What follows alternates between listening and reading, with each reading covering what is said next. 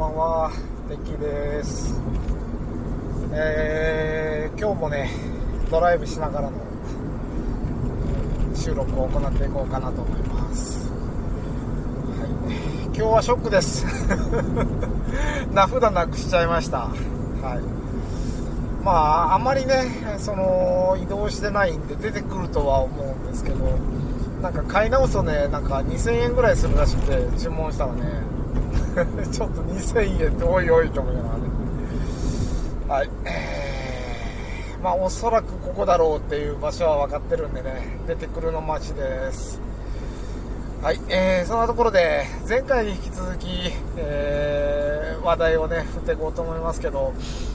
はい、えー、前回最後にね、えー、クラブハウスは今後どうなるのやらみたいな感じでね使った感想を、えー、少しね、えー、語っていこうかなと思います、はい。えー、私がね iPhone 持ってなくてですね、えー、Android メインなんですけど、はい。えー、全く iOS の端末を持ってないわけじゃなくて iPad mini は持ってます、えそれで、えまあ、iPad mini でもできるかなと思ってね、え、やろうとしたこともあるんですけど OS のバージョンが古くて止まってましてね、えー、まあ、そのそれがゆえに、えー、クラブハウスをインストールできなかったといったところです。で、え待ちに待った、え Android 版の、ね、提供が先週から始まりましたので、え早速それ使ってます。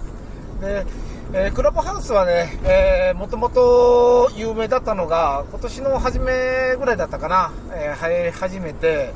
えー、招待制ですよっていうことで、え誰でもね、インストールしてすぐに始められるわけじゃなくて、え多分インストールはできてもね、え招待コードみたいなのがないと始められなかったんじゃないかなと思うんですけど、えー、Android でもそうなのかなと思いつつね、まあ、あのアプリが配信されたら通知するとかね、えー、いろんなのを有効活用しながらね配信回ってたんですけど、はいえー、いざ配信始まって、え英語ばっかりのね登録画面を進んで、はい。でえ名前の登録とかね、え完璧な名前じゃなくてちょっとね、え数文字もじったような感じのねえニックネームっぽくしつつもねえ、登録を完了してやったんですけどね、え、招待コードうんぬんがちょっと分かんなくてただまああの認証されるまで待ってくださいみたいな感じのね画面になってたんでね、え、まあ、これ以上進めないやって待ってたら、え何時間かな？6時間ぐらいしてからかな。あの使える準備できましたみたいな感じでね、え SMS が届いて、え以降ね普通にアプリ開いたらね、え開けるようになってました。はい、現状はあの Android での制約事項としては、えー、プロフィールのところに Twitter とかインスタだったかな、えー、Twitter は間違いないんですけどなんか2つぐらいね、えー、他のソーシャルネットワークサービスでのリンクが貼れるようなところがあるらしいんですけど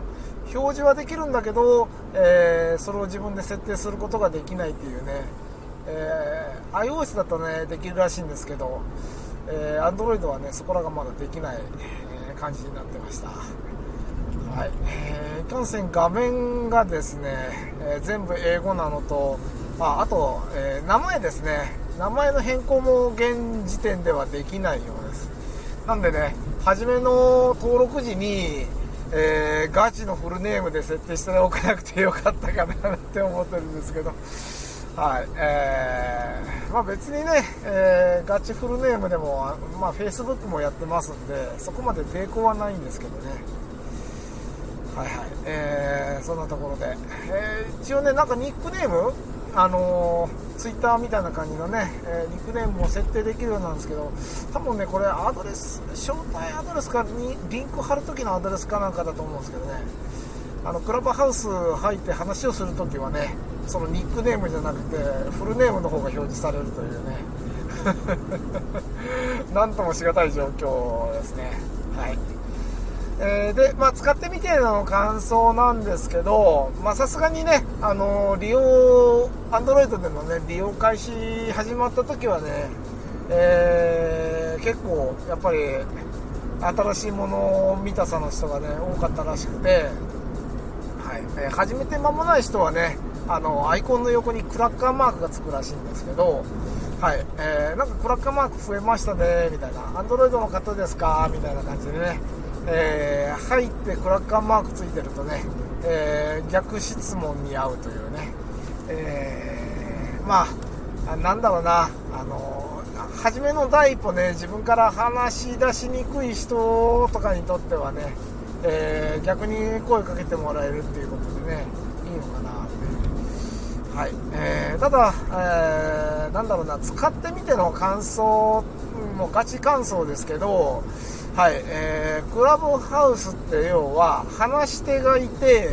えー、あと聞き手みたいな。で、えー、よくね、あの、ラジオ配信アプリ、まあ、このスタンド FM もそうなんですけど、えー、スプーンなんかね、結構 YouTubeCM 打ってて、えー、えー、なんだろうな、ツイキャス民もともとやってたかなみたいな人がね、結構映ってきたと思うんですけどね。はい。えー、ああいった感じの、要はチャット、参加してる、えー、リスナーがチャットでコメントを打てるっていう機能がクラブハウスには多分ないですね、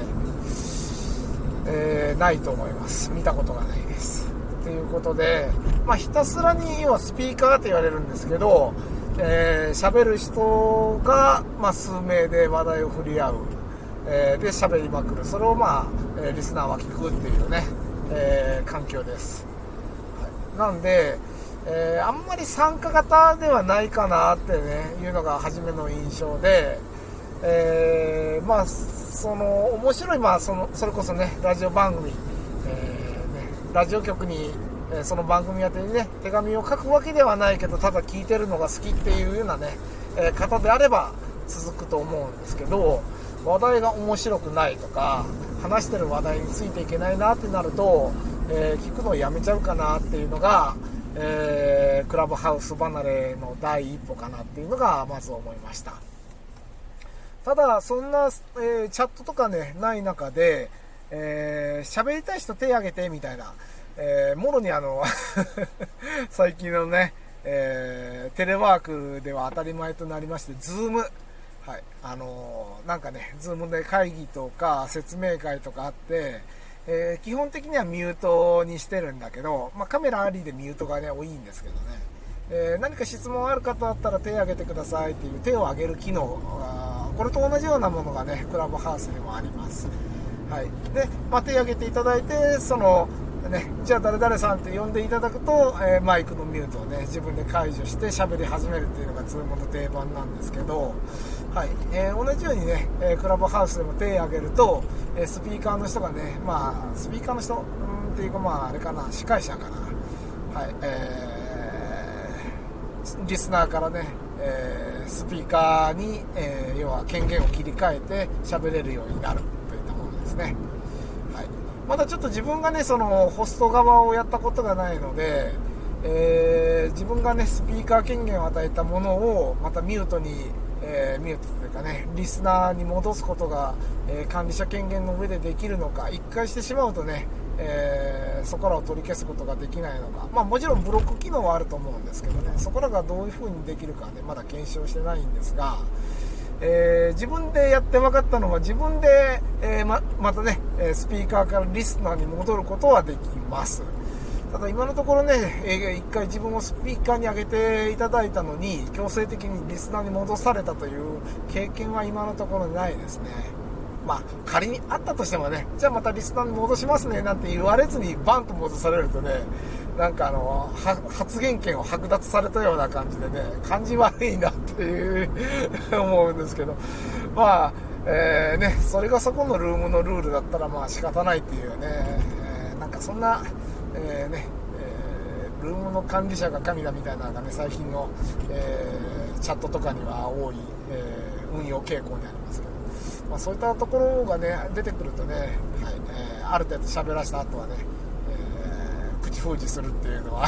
あるかもしれないですね。はい、えーでえー、なぜ、えー、クラブハウスが廃れていくのかっていったところなんですけど、えーまずね、私の中で、このルームへ入りたいからクラブハウスを始めるっていう理由がなかったんですね。えー、まあ、ただ世間でね、え話題にされてるからやってみようって言ったところだったんですけど、はい、確かに今はね、あの iPhone 以外、iOS 以外のね、ユーザーが増えてきたっていうことで、えー、iPhone ユーザー、iOS のね、ユーザーもね、物珍しさみたいな感じでね、え、ちやほやしてる感があるんですけど、えー、基本的にあのクラブハウスの空間、えー、入ったらまず分かります、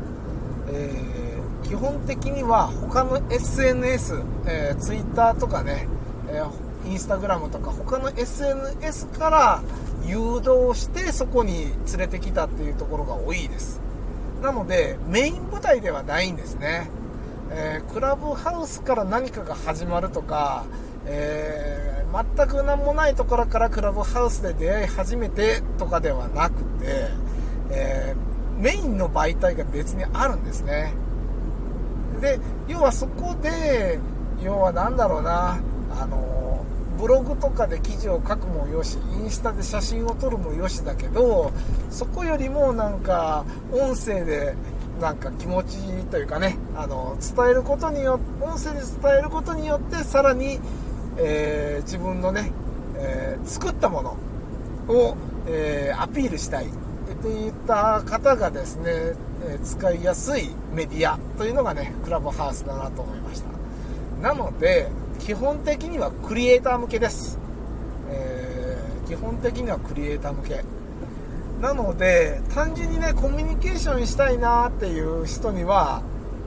向かないなっていうのが正直な、え答えです。えなのでスピーカーで喋ってる人っていうのはほとんどね、えー、本の著者とか作曲者、え、まあ、本の著者が多いですけどね。とか私何をしてますとか加入してますこういう活動をしてますっていうねしてますしてますの人なんですよ、えー、なので何も、え作ったことがない何も売ったことがない、え何も生み出したことがないって言った方が、え、クラえ、クラブハウスでねルームを立てて皆さん来てくださいここで話しましょうって言ってもう難しい。かな？運営側だとそうなんですけどあとリスナー側でやっぱりそこがねネックになるんですね。えー、なんもねそういった、えー、クリエイター目線で交流しようっていった流れのない、えーなんだろうな、え、購買意欲の薄い方 そのクリエイターの方のものを買ってるファンでない方がそこに入ると非常に面白くない。なぜならこんなものを作りました、えー、今度こんなものを販売しますっていうなんだろうな。要は宣伝なんですよね。で、えー、まあそのクリエイターの宣伝の場って言ったので要は購買意欲のない方にとってはね、えー、なんだろうな。その空間が要は、えー、ラジオショッピングなんですよ。まあそこで売ってるわけじゃないんですけどね。要はその商品の魅力を伝える場でしかないみたいな空間になっちゃってるところが結構あってこれは面白くないなっていう。で要はあのなんだろうな。えー、YouTuber の方でも商品レビューしてる人なんかは要は、えー、購入者目線。要は金余ってて買ってる要は金なり金みたいな 無駄遣いしてね人柱になって、えー、くれてる人たちってじゃあひどいかもしれないけど要はそういう方たちなんですよ。で自分たちが、えー、要はねエンドユーザー我々が買う時にはその人たちのレビューがあるからこれ買って正解か失敗かっていうのを見てわかる、えー、大したレビューでなくてもあの実際のね、えー、マイナスポイントが紹介されてないいいところしか言わない、えー、イエスマンみたいな方が レビューしてたとしても要はその商品を映像で見れるだけはあの実際自分が装着した時のサイズ感とかねそういったのも確認できるだけでも、まあ、メリットかなっていう少しでもメリットが見いだせるんですけど。クラブハウスに限ってはそのメリットもね見えるわけでもないんで見出せない。そしてすごく感じるんです。そのクリエイターの方生み出す方たちの生活感というか生きてる世界と、えー、我々エンドユーザーとの生きてる世界の違い感っていうのをねすごく感じるんですよ。まあそのなんだろうな。自分たちもそのものを生み出すアイデアを生むそういった立場に立てばそういったねクリエイターの方々の目線というか共感できる部分が増えていくのかもしれないけど現時点消費者っていう側だとなんだろうななぜそこに感動を覚えたんだろうみたいなね、えー、理解しようと思ってもしにくい。でなんでこのクリエイターの方ってたかがこんなことにすんごい感動してんだろうみたいな。すごいね。あの、えー、課題古代広告みたいなね。そこまで感動することだっけみたいなね。すごいあの達観した目で見てしまって 申し訳ないんですけど。なんかそんな感じになっちゃうんですよ。でなんだろうな。その聞く側はねそこまで共感できてないんで面白くないんですよね。多分そこらもねあのクラブハウス離れすごくねつながってくるんじゃないかなって感じました本当ね違和感レベルであるんですえー、まあボランティア活動とかねされてる方とかえー、まあね、著者の方とかね、あの本書いてる方とかね、すごい、えー、語彙力高いと思うんです。私はね全然ない方なんで、えー、頭の悪いはいラジオ配信しかできてないと思うんですけど、逆にね、私と同じ頭のレベルの方であれば、はは、なるほどなって分かってもらえると思うんですけど、はい、あのー、表現力の世界が違いすぎて はい、私がね頭は偉いと思わないんですけどねなんかその感動できるポイントがなんかずれてるんですよ。なんでね、えー、なかなかねその聞いてても感動できなくって申し訳ないなっていう。なんで私ねその始めた初日に違和感を覚えて、えー、2日目にはクラブハウスやめようかなって思いました。はい。まああの自分でまだルームを建ててないですけどね。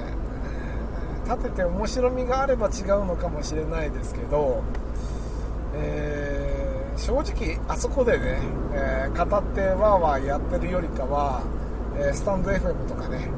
えスプーンでやってる方がいいかなって思ったっていうのが正直なところです。なぜならスタンド FM やスプーンはこうやって音声を収録してそれを残す、え、ボイスブログとしてね残すことができるんで後々聞いてもらえるっていうメリットもねあるんですけどクラブハウスはね本当あの一期一会、え、本当ねインフルエンサーの方がわーって集まってね何時からイベントするぜ集まれみたいな感じでなったらねその時間にもう仕事をね早退してても聞くぞみたいなねそういった勢いのある人でないとね集まれないみたいなね。はい。まあ、あの時間差で参加してもいいんですよ。いいんですけど基本的にはなんか本当ねその時間に集まれる人同士のコミュニティみたいになっちゃってるんでね。はい。なんか時間に取り残された感もあるなーっていうところも思いました。はい。えー、ここまでねそのクラブハウスの、えアプリの内容をね説明しましたけど、まあ、この中で、えー、このスタンド FM のね、えー、私の、えー、ボボイス記事というか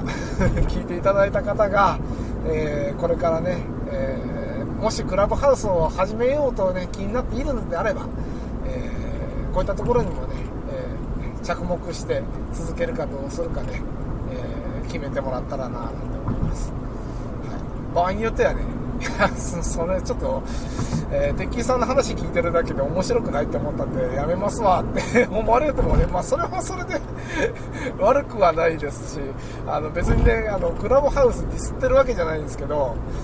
まあディスってるか。こんだけ言っちゃうとディスってることになるか。でもね、えー、現状私はあんまり魅力を感じなかったっていうのがね、えー、答えでした。はい。えー、ね。あれがまあ画面がね日本語化になれば少しは違うんでしょうけど iOS の方は日本語なんですかね。でも話してる方がほとんどねあのメニューとかを英語で言ってるんで英語じゃないかなと思うんですけどね。はい。あと、えー、思ったのはなんだろうなあの海外在留の日本人の方も多いなと思いました、はい。えー、私が日本にいるから日本ベースの部屋がよく出てくるのか知らないですけどまあその日本語タイトルのねルーム名がよく出てきて、まあ、どれに入ってみてもまあねいろいろ思うところはあったんですけどうんあの日本に在住されてない方っていうのもね一定数そのスピーカーで語られてますね。そういったところが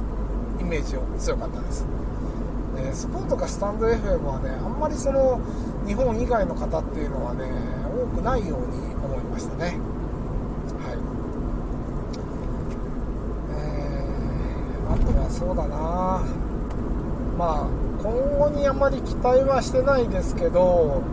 はいえー、面白いメディアになってくれればねまた、えー、使ってみたいかな、はい、またね、あのー、仲のいい配信友達ってことでもないか。勝手に友達って言っちゃ怒られるかな。配信する人とね、えー、今度クラハ使ってみるべってね言ってみるのもいいかなとね少しは思ってますはいえー、といったところで前回かなり長尺でね35分ぐらい喋っちゃったと思うんでね。今回は、えー、ハイワイドねこれでネタは終了したいと思います。はい、えー、では次回、えー、予告、えー、何にしましょうか、はいえー、ガジェットメインでね行こうと思ってるんですけどはい、えー、そうだな。ただまあ最近ね車で出かけることが多くなっちゃって今もね車の中でこうやって収録してるんですけど、はいえー、車の話題次回いきましょうか。はい。えー、私の乗ってる車なぜその車を買ったのかこの車のどこが面白いのかそしてこれから迎えるであろう、えー、21世紀の車選び。と、えー、国が進める2030年までに電気自動車をえー、増やそう目標、これは果たして達成になるのか、はいえー、もともと車業界に少しいたね、私目線から、えー、次回はね、えー、車のことを語っていこうと思いますので、えー、また聞いてみようかなと思う方はね、ぜひ聞いて、えー、いいねとかね、えコメントをいただけたらと思います。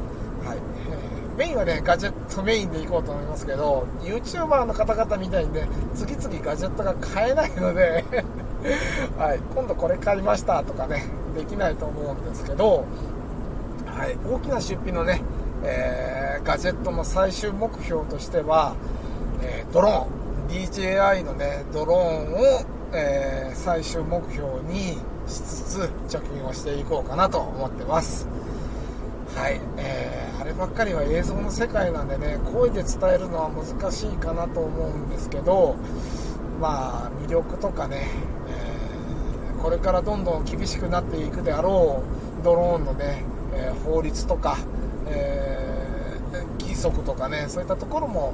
え分かりやすく、えここだけ、まあ、とりあえず押さえとけばなんとかなるかなっていうようなね、えことでね、語っていければなと思ってますので、よろしくお願いいたします。それでは、えまた次回の配信お楽しみにしていただければと思います。失礼します。